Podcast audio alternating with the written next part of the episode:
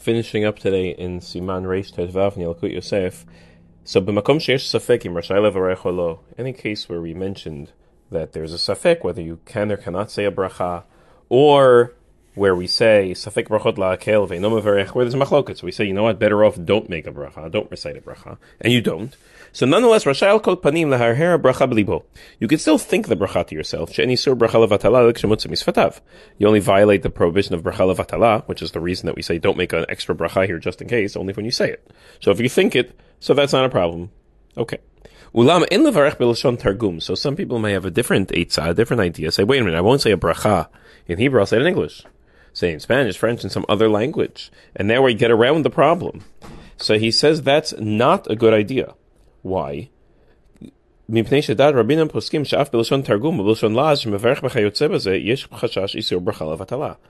brachot don't necessarily have to be in Hebrew.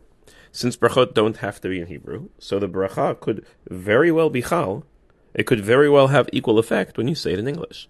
And therefore, don't say it in English when you should not be saying a bracha because that might end up being a bracha levatala.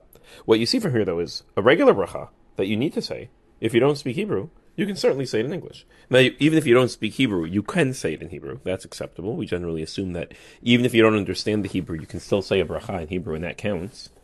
Whereas, if I don't speak Spanish, I cannot say a bracha in Spanish because I don't understand what I'm saying. When it comes to Hebrew, Hebrew is special. But I could equally say a bracha uh, in English as well. Perhaps it's better to say it in Hebrew. I can uh, have more kavanot, etc. Whereas the Hebrew language might refer to certain things, but a bracha in English is perfectly acceptable. Moving on to Siman Reish Tet Zayin, Dinei Birchat Hareach. So Chazal Hareach in addition to saying brachot before we eat something, there is also a bracha before we smell something pleasant. Just like you're not allowed to eat and benefit from food before a bracha, so too with smelling something pleasant, you need to make a bracha first. Now, although that's parallel to food, just like before food you make a bracha, so too before you smell something pleasant you make a bracha. With food, there's a bracha achrona. By re'ach, there is not a bracha achrona. Where did they find the source for this? Kol haneshama tehalel Every soul should praise Hashem.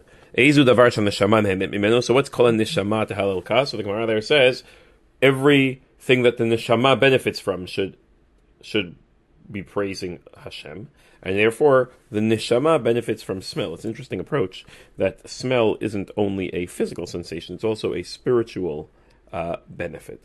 Ukshimu you should hold the samim biyadim. No, you should hold the. We should whenever we recite a bracha, you should hold whatever it is you're going to recite the bracha on in your right hand. And as we'll see, uh, depending on which type of sweet smelling substance you're holding and you're making a bracha on, uh, the bracha will differ depending on the type. Bezrat Hashem, we will see all of those differences as we continue. Have a wonderful day.